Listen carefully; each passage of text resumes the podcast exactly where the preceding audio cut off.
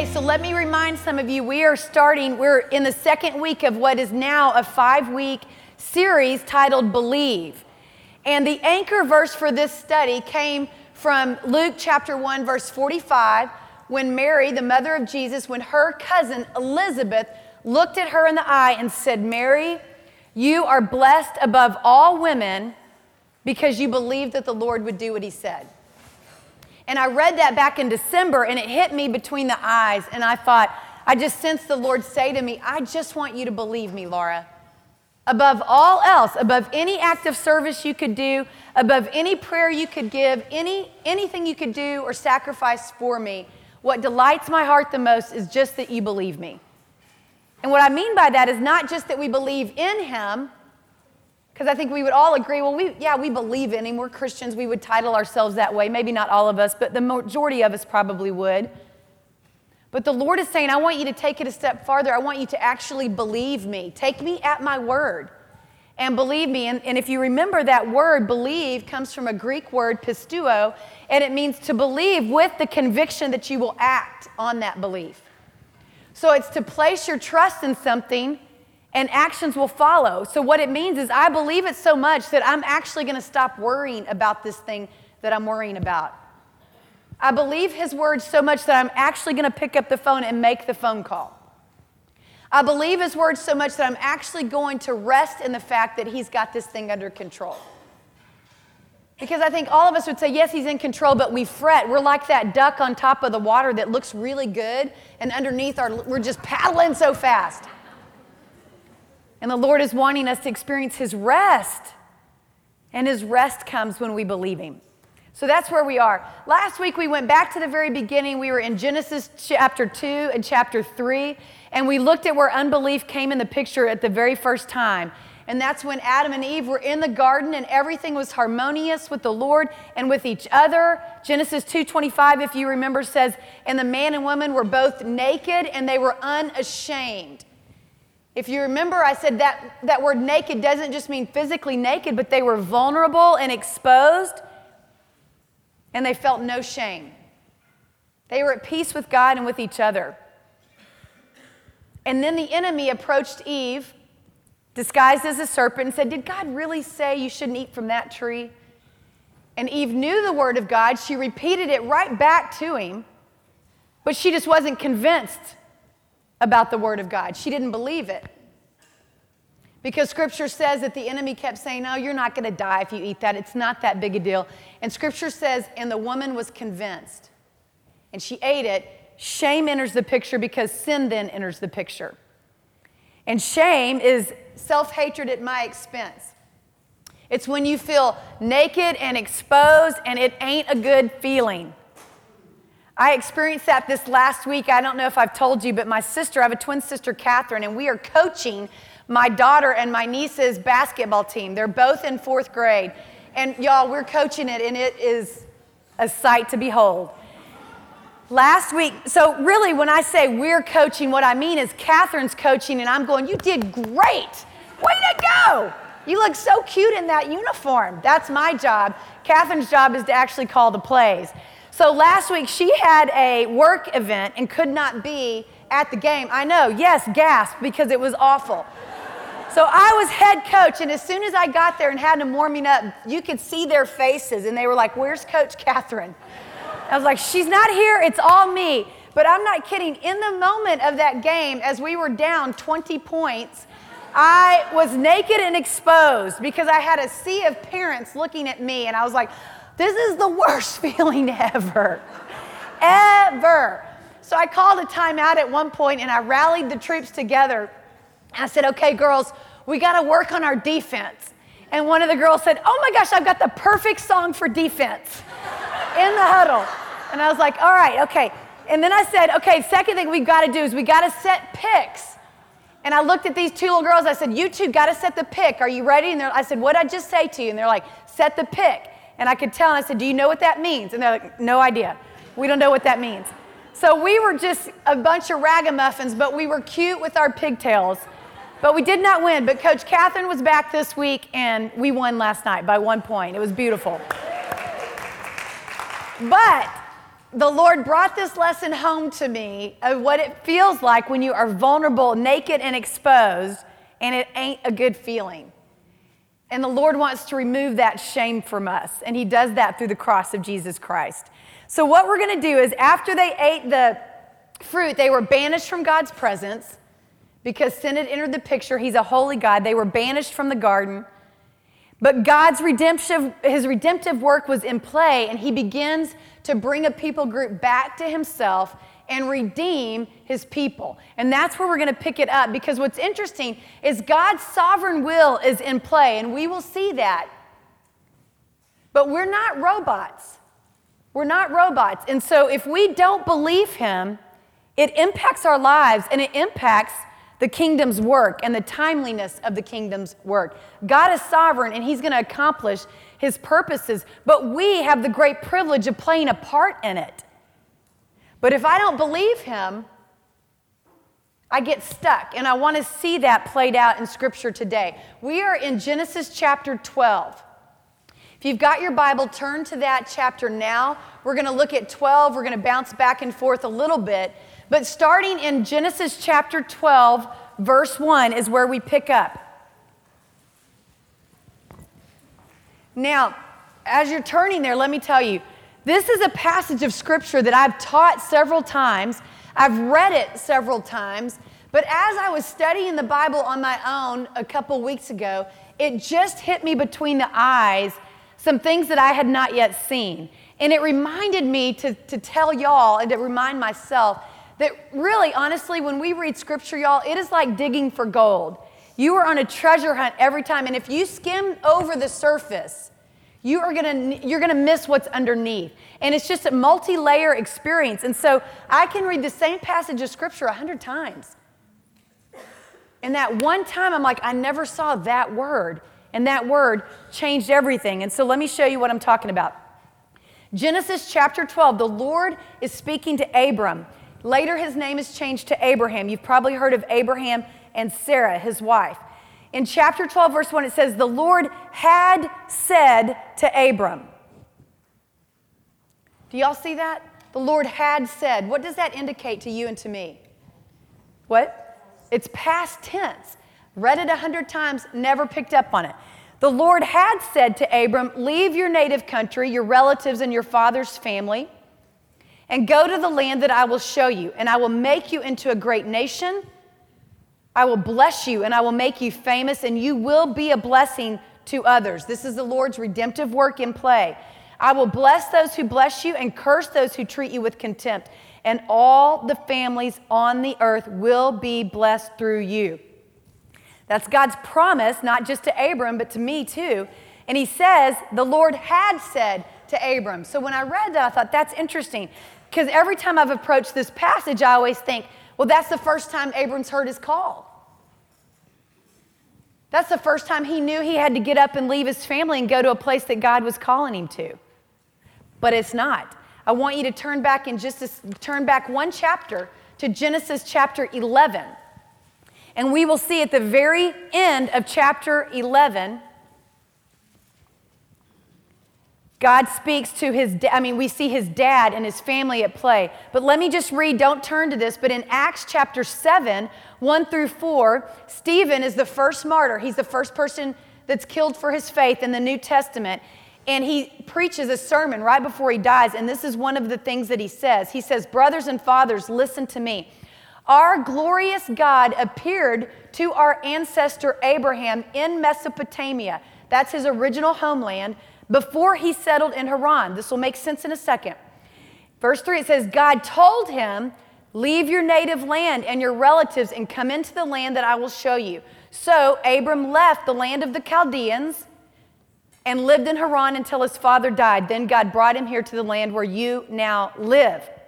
Okay, Genesis 11, 31 is the verse that we're starting at the very end. It says, One day, Terah, T E R A H. Terah is the dad of Abraham. He's Abram's dad. So one day, Terah took his son Abram, his daughter in law Sarai, and his grandson Lot, and they moved away from Ur of the Chaldeans, also known as Mesopotamia, his original hometown. They moved away, and listen to this, girls. he was headed for the land of Canaan. The promised land is called the land of Canaan. It's literally the land of Canaan. So when the Lord says, Leave your native country to a land I'm going to show you, He's talking about Canaan, the land flowing with milk and honey. And it's in this land that he's going to restore his people, and his people will be like a beacon of light for all the world to see. This is what Yahweh looks like. And this is what it looks like when you're in right relationship with Yahweh. There's peace, there's harmony, there's not all this conflict, there's not want for anything. This is what it looks like. You had it in the garden. You didn't believe me. You're banished from the garden. We're working to get back in relationship to each other. So the Lord's call on Abram came in his hometown, Ur of the Chaldeans, and his dad picked up the family and they started to move toward God's call. Stop there for just a second. How many of us can relate to having heard from God, having a sense that God was calling us to do something different, maybe to start going to church, maybe to start eating better so that we would feel better, maybe to start doing devotions with our kids, maybe to start reading our Bible, maybe to do something that moves us closer to Him.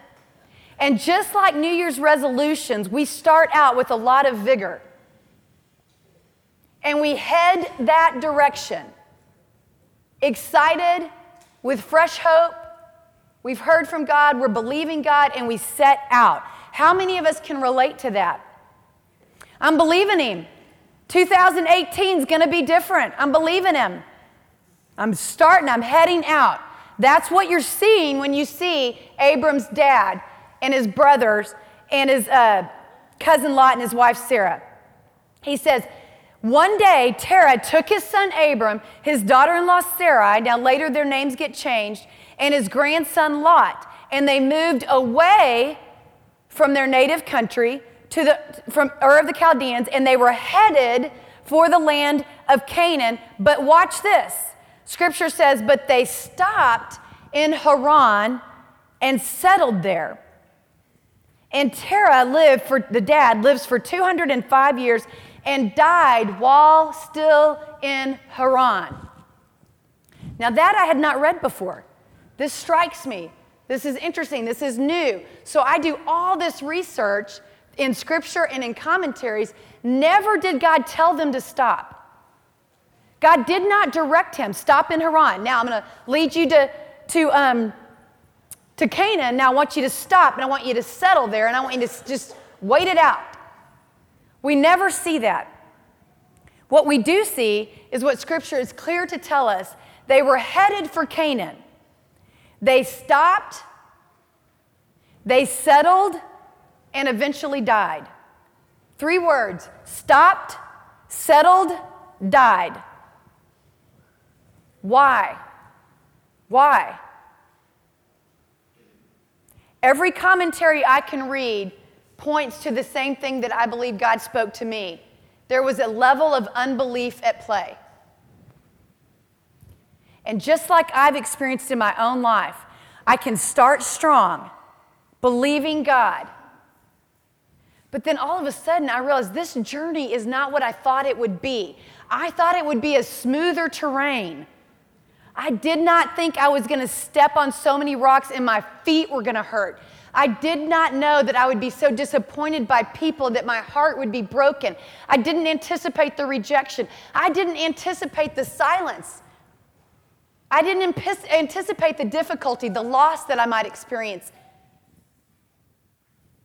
And somewhere along the way, they stopped, they settled, and eventually died. I want you to be courageous enough to ask yourself today, Lord, where have I stopped? Where am I settling?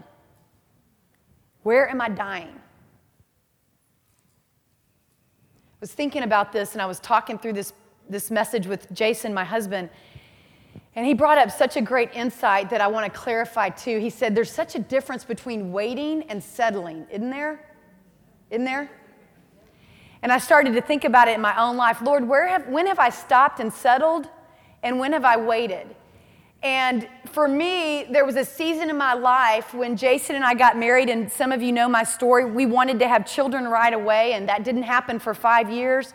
Lots of doctors, lots of um, things in play there, lots of sadness, tears. And it was a season of five years that felt like it lasted 50. But it was a season of waiting. And I waited, not perfectly, but I waited well.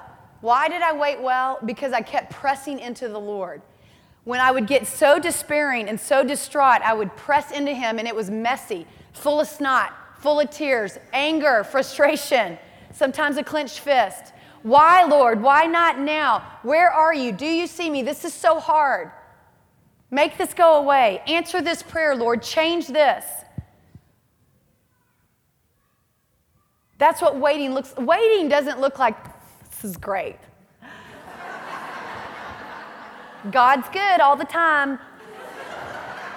He is good all the time, but I don't feel that way all the time. He is good all the time, but there are times where I don't feel that because I want Him to do what I want Him to do. But I waited, I pressed in. When I needed conviction, He gave it to me. When I needed comfort, He provided it. I pressed in. But there was another season in my life where I stopped and I settled and I began to die. And it was right after college. And I'd gone to college with my twin sister, my womb mate, and my roommate. So I had never not been with Catherine. And when we graduated, she moved to Philadelphia and I moved to Houston. And we grew up in a small town in North Dallas. And I remember moving here and I was like, I, this is, no, no, uh uh-uh. uh uh-uh, this is not. I said, Lord, I'll go anywhere, but I did not mean Houston. I take it back. I remember getting lost all over this town. Oh, it was awful. 610, I 10, uh, and it threw me into such a pit of anxiety. I just felt like I was spiraling out of control because I realized more than I knew that she was really a touchstone and an anchor for me. And that was gone. And I had studied so many scriptures in college and led Bible studies, and I was a good, upstanding Christian girl. But I'm telling you, that was all belief in my head. It had not moved down to my guts, and I was struggling. And so, what did I do? I stopped. Stopped. Stopped. Now, I still would have checked I'm a Christian on any survey you would have given me. But I stopped going to church. I stopped praying. I stopped reading my Bible. I stopped hanging around with other people that believed in Jesus. I just hung around those people that looked the most fun. And they were. I started going to happy hour. I started dating boys that I shouldn't have dated. I just stopped and I began to settle. And settling was like, I just don't know if he's trustworthy. Maybe that was just, maybe that was a phase in my life. And here's how I recognized that I was beginning to die. This malcontent issue in my heart kept getting bigger. But I was driving with a coworker one day after lunch, and we were driving back to our offices. We worked downtown. And she was in tears next to me in the car. And she was in tears because she had just ended a relationship and she was in a lot of pain, and it was brutal. And I remember just, I just felt so bad for her. And somewhere along the way, she heard I was a Christian. And she was not just sharing this with me just so I would pat her on the back. She needed something to hang on to. And I remember looking at her, and there was not one passage of scripture that I could recall. Not one. I could not pull from anything because I was depleted internally. My well was dry because I had stopped, I'd settled, and I was dying on the vine. I was dying. And that was the first wake up call the Lord gave me to say, Come home. Come back home. And I began to move back home and get reconnected with Him. And so I tell you that today because I would be foolish to believe that there aren't several of us in the room that relate to that today, that recognize somewhere along the way, life got hard, disappointing, unexpected curveballs came my way that I didn't deserve. Maybe they came because of my own doing. Doesn't matter. But somewhere along the way, you've stopped. You've stopped in your movement toward Jesus. You've stopped. And you're settling, and you're probably believing the lie the enemy wants you to believe that it's just not that big a deal. There's really not more to life. He really isn't that faithful. It really is just a belief system, but you're essentially on your own. This is all it'll ever be. Do your best. And I can tell you, if you don't know it or not, you probably already are in touch with it, but you're dying. You're dying. I know what that feels like. I know what that feels like. And so when I read this and I see that Terah stops with his family, didn't just impact him, stops in Haran, settles there, and eventually dies. Something about it when I read that in scripture, it says, and he died while still in Haran. Now, here's the thing they weren't condemned from the Lord's sight, but their life was not what God intended it to be. His best plan for them was not Haran. That wasn't it. Scripture says in Jeremiah 29 11, For I know the plans I have for you, declares the Lord. They're good plans. They're plans to prosper you, not to harm you, plans to give you a future and a hope. And he doesn't say that means they come without difficulty. He's just saying, if you believe me, you'll begin to see it. You'll see it. And at some point, they stop. And here's what I liken it to in my mind. They stopped in Haran, and here's what I imagine life was probably like for them. Do y'all drink sodas? If you don't, good for you. Um, I do, okay? And I didn't give it up for 2018. But I have started, I've tried to stop aspartame, but whatever, it doesn't matter. But here's the thing Dr. It does, whatever, it does matter, I'm just saying. Dr. Pepper is my drink of choice. But here's what I love about a Dr. Pepper is when I go to the movie theater and this one theater that we always go to, they have, for whatever reason, the mix is perfect. And when they bring it to me, I see all those bubbles in it and it's just fizzy. But if I don't see it, have you ever opened one that's flat and it's like this and there's just no fizz? You see how there's no bubbles? That's just gross. That's just sad, is what that is. And if I take a sip of one and it's flat like that, you better know I'm sending it back. I can't do it. It's like that, that just, it doesn't taste right. There's something about that drink, it was not made to be flat. And that's what I envision Haran to be like for Terah and Abram and Nahor and Lot and Sarai. It was like a flat Dr. Pepper. Probably wasn't altogether awful, but it just wasn't the best. It wasn't the best. Now, we didn't have a Dr. Pepper, but I used to, this, y'all, this used to, I drank Diet Coke for years. And when I was at Marshall's or some store and they would have a vending, or Target, and they have those drinks, that was my big treat for the day. And I'd get one that's really cold, and you get, do you hear that fizz? And it would just, and you see the, ah, ah. There's something so beautiful when you just crack it and there's that fizz, and you know, ah, oh, it's gonna be a good one. That's gonna be a good one.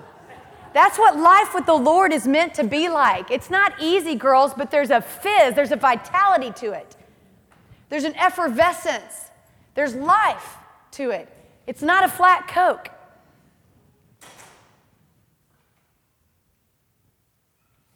It's not perfect, but there's life there's life. Let me give you a quick example. As I've started out in this series, something that I'm doing every day is I am really pressing into the Lord and spending a lot longer time with Him in the mornings than I had in the past. And I'm sitting there and I want to hear from Him. But what's changing everything for me is I start my time with Him by saying, Lord, I believe that you're going to speak to me today. I just believe you. I believe that you're going to show up. You, set, you tell me, if you'll draw near to me, I'll draw near to you. Open your mouth wide and I want to fill it. So, Lord, I'm going to believe you. I'm not going to hope and go, mm. I'm just going to believe you. And so I can come in with confidence. And so the other day I was reading Psalm 25. And as I was reading it, it was, it was beautiful. But I was reading it and I was so moved by it. And I just sensed the Lord say to me, This is for someone else. This is for someone else. And I thought, okay, I don't really know what that means, but I'm going to believe, God, that you're speaking to me. So I'm going to kind of tuck that away. And I circled it and I kept it right here. And about an hour later, the phone rings. And it was a man that was calling me, but he was looking for Jason. And it's someone that we know, and he's in a really hard season of his life, and he's broken. And Jason's been counseling with him and meeting with him, and he was he couldn't get in touch with Jason, so he was trying to find him, and so he called me. And I just said, How you doing? And he started weeping. And there's something sobering when you, when you hear a grown man that's broken and weeping. And he was so sad. And in that moment, I knew this psalm is for him. And it was perfect. It was exactly where he is. And, and I don't even know where he is fully spiritually. I think he's kind of kicking the tires of it all. But we hung up the phone, and I immediately printed that verse. I copied it, and I sent it in a text to him. And I said, This is for you today. And he sent it back and he said, That is like a tall drink of water. He so needed to know that the Lord saw him. And the Lord didn't just see him, the Lord spoke right into his situation. And he used me to do it because I believed that he was going to speak to me. That's a fizzy Coke. That's what that feels like. That's the difference. A flat Coke is, ah, I read it, check, moving on.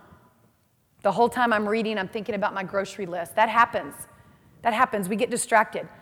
But I'm working, I'm disciplining myself and my mind. Believe, engage with Him, Laura, in the little things. Life goes from good to great, not from hard to easy, but from good to great because I am so intimately connected with Him. He is life. That's the difference.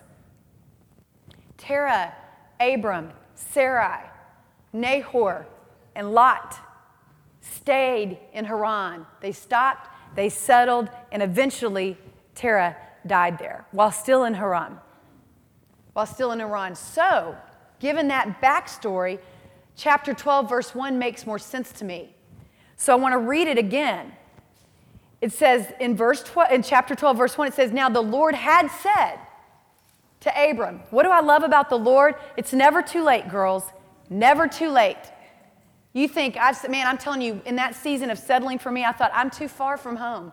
I'm too far to, to get back. I don't deserve to come back home. Don't ever. That's a lie from the enemy. I would say to yourself, who told me that? Not God. We can come boldly to the throne having been sprinkled by the blood. Jesus bought, He bought that for me on the cross, that I can come home at any time if I have walked away. So he says, Abram, leave your native country, your relatives, and your father's family. Now, why would he say that? Well, when you research more, you know that Terah was involved in idolatry. They worshiped a lot of other gods. His family, his hometown, wasn't as upstanding as we would have wanted it to be. And they, believe, they were one foot out, one foot in. They believed him, but they also believed a whole bunch of other stuff. And so when the Lord says, Leave your native country, your relatives, and your father's family, He's saying, In order for you to walk with me, it's got to be both feet. And for it to be both feet, you're going to have to pull this foot out from this world of yours that is bringing you down. You've got to cut away. You've got to leave what's native. What does native mean? It means natural, it means most familiar. You've got to leave your native country, your father's family. Did he hate his father's family? No. His father's family did not love the Lord. Abraham could not fulfill his call unless he moved toward the Lord at any cost. Believing God with your whole heart is costly. It's costly. Leave your native family. Is there anything in your native family in which you grew up that might not be beneficial for you to take with you? Is there a pattern of behavior? Do you come from a family of ragers? Is there patterns of addiction all throughout your family line? Is there a pattern of thinking that's just critical, glass half empty all the time that just keeps you stunted? I don't know what it is. But I can tell you, we all live in a broken world, and so there's probably a whole lot. There have been many things that I've had to leave behind, leave behind. And not just my biological family, relationships that are not good for me. There are things I've had to leave behind in order to press on toward Jesus and with Jesus. It's been costly. This is the thing. I want to be called by God. I think any of us would, I don't think any of us would deny that we would long to hear our names called by Him. Wouldn't you just love to verbally to hear an audible voice? I'd love it. I'd love to have some crazy, crazy experience like Gabriel coming to Mary. I mean, it'd be scary, but but just to hear your name called, greetings, favored one. He's already said that to us, y'all. He sent his son to die on the cross so that he could say it to every single one of us Greetings, you are favored. I have plans for you. Come with me. I get to choose am I going to say yes or not? But to say yes always means there's some things I have to give up, there's some things I have to leave behind. I gave up a corner office downtown with a great salary and a 401k pension plan and helped start a church in a trailer in Sugarland. I gave up a corporate credit card that had a ton of miles on it. there are things that we give up in varying degrees, but he's saying, Leave, Laura, come with me, walk with me, and we're going to do life together. And he reminds him, I'm going to make you into a great nation. So in verse 4 of chapter 12, it says, So Abram departed as the Lord instructed which means he believed the Lord. Later, you see in Hebrews 11 8, it says it was by faith that Abram obeyed God when he called him to leave home and go to another land that God would give him as an inheritance. It's by faith. That word faith is uh, pistis, which is like pisteuo, which means to believe so much that you're convicted to act.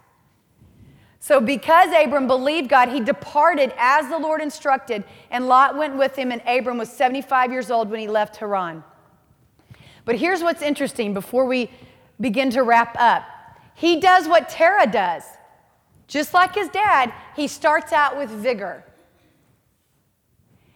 And in chapters, the end of 12, 13, and 14, we won't read it, but all sorts of stuff happens. A famine occurs, suffering, there's marital strife between he and Sarah. He's a coward on more than one occasions. He ducks from the truth. There's a family fallout with Lot. There is struggle.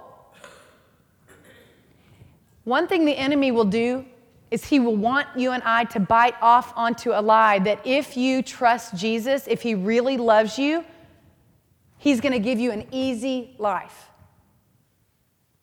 An easy life. Why does the enemy want me to believe that? Because as soon as it gets hard, I will abandon my faith. And he's always coming at my faith. Just look at Jesus' life. It wasn't easy, but it was worth it. And he had intimate fellowship with the Father that I longed for. That I longed for. So in chapter 15, here's where we begin to see the distinction made between Terah and Abram. In chapter 15, verse 1, it says, Sometime later.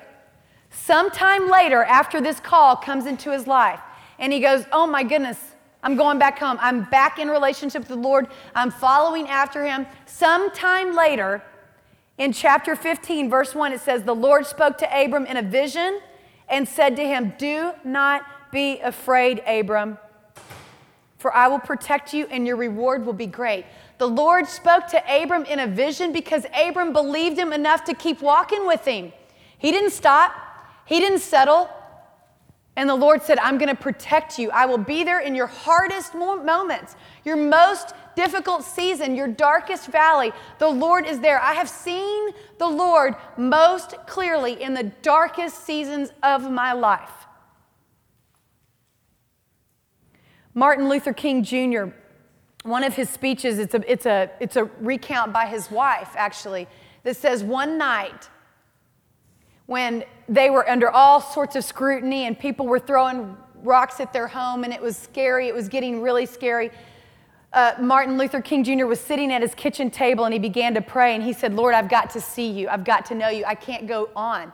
And the Lord appeared to him and he got up with a resound that he had not known before. And it's a beautiful, beautiful, beautiful recount. The Lord comes to us. He will give us everything we need to finish the call on our lives, to just live out this thing with Him. Sometime later, he spoke to him, Don't be afraid. But here's what I love about Abram. Here's where he begins to cut away from his father.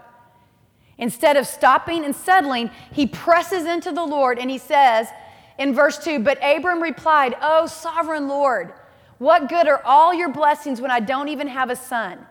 Since you've given me no children, Eliezer of Damascus, a servant in my household, will have to inherit all of my wealth. You've given me no descendants of my own. That's his heart's cry. That's the pain. That's the thorn. That's the wound. And instead of determining God doesn't care, I'm just going to settle right here. He presses in and says, God, where are you? You haven't given me any descendants. I feel alone in this. He says, so, not, so one of my servants will be my heir. And then, verse 4, the Lord replies to him. He does not reject our doubts. He does not reject our fear. He does not reject our questions. Come to me, all of you who are weak and heavy burdened, and I will give you rest. What does rest mean? It may mean a full eight hours of sleep, but typically it means His presence. It's His presence. And you think, okay, okay. It reframes everything. The Lord said to him, No, your servant will not be your heir, for you will have a son of your own uh, who will be your heir. And then the Lord took Abram outside and said to him, Look up into the sky, Abram, and count the stars if you can. That's how many descendants you will have. You can't even dream big enough, Abram. You can't even dream big enough. In verse 6, girls, this is where it all comes into play. And Abram believed the Lord. And he believed him. And the Lord counted Abram as righteous because of his faith. And the Lord believed Abram. That's what delights the Lord's heart. I know that we are a group of women that want to please the Lord. I just know that we are. We want to please Him, but we get so trapped in a lie that it's all about our behavior. And if I say the right thing, and if I do the right thing, and if I do this enough times, and if I stop doing that, I'm going to please Him. And the Lord is saying, Laura, I just want you to believe me. I just want you to believe me. If you look in the New Testament, the religious leaders are who Jesus said, You're whitewashed tombs. You're dead inside because you've stopped, you've settled, and you're dying. You're not connected to me, and yet you've never missed church one Sunday in your life. Believe me, believe me. It's much harder to believe him than it is to get into a routine of religion. Believe me. So Abraham believed him, and the Lord counted it to him as righteousness. Before we close, if you read in Scripture Abraham's legacy, all of us in this room have a legacy. We all leave a legacy. We all leave a legacy. What is Terah's legacy? Abram's father. Stopped, settled, started strong, stopped, settled, eventually died while still in Haran. What is Abram's legacy? Let me read it to you for just a second. Romans 4:20. You don't need to turn there. Abram never wavered in believing God's promise. It doesn't say Abram never stumbled. Abram never made a mistake. He never did stupid things. Abram never wavered in believing God's promise. In fact, his faith grew stronger. And in this, he brought glory to God. Hebrews 11, 8, it says, It was by faith that Abraham obeyed God when God called him to leave his home and go to another land that God would give him as an inheritance.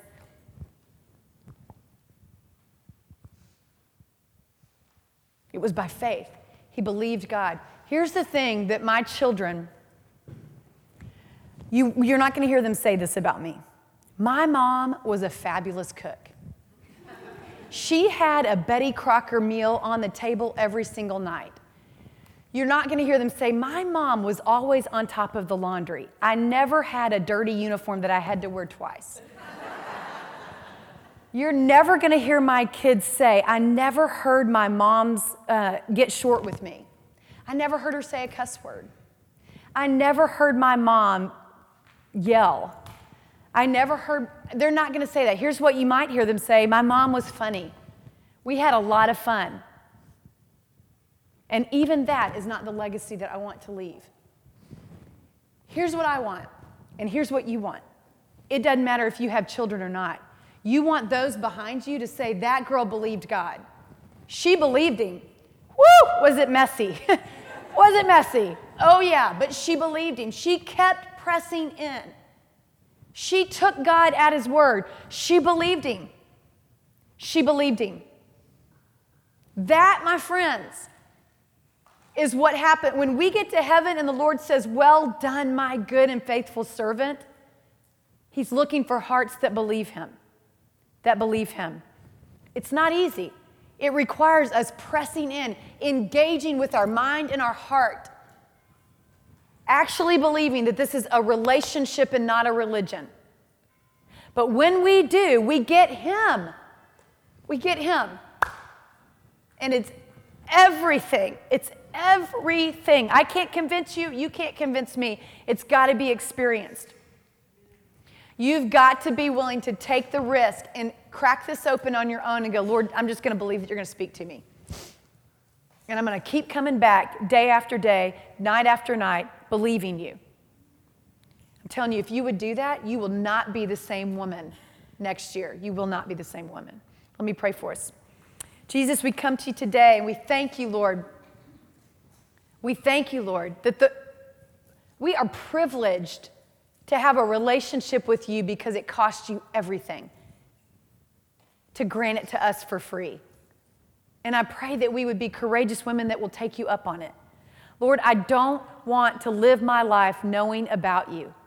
I want to know you and I want to believe you so much that I will step out and go with you wherever you lead me. And I want my kids to see a mom that believes you. And I want women in this room to leave legacies of faith behind. Lord, make us courageous women that will believe you. We ask it in Jesus' name for your renown. Amen. Amen, girls. We'll see you next week.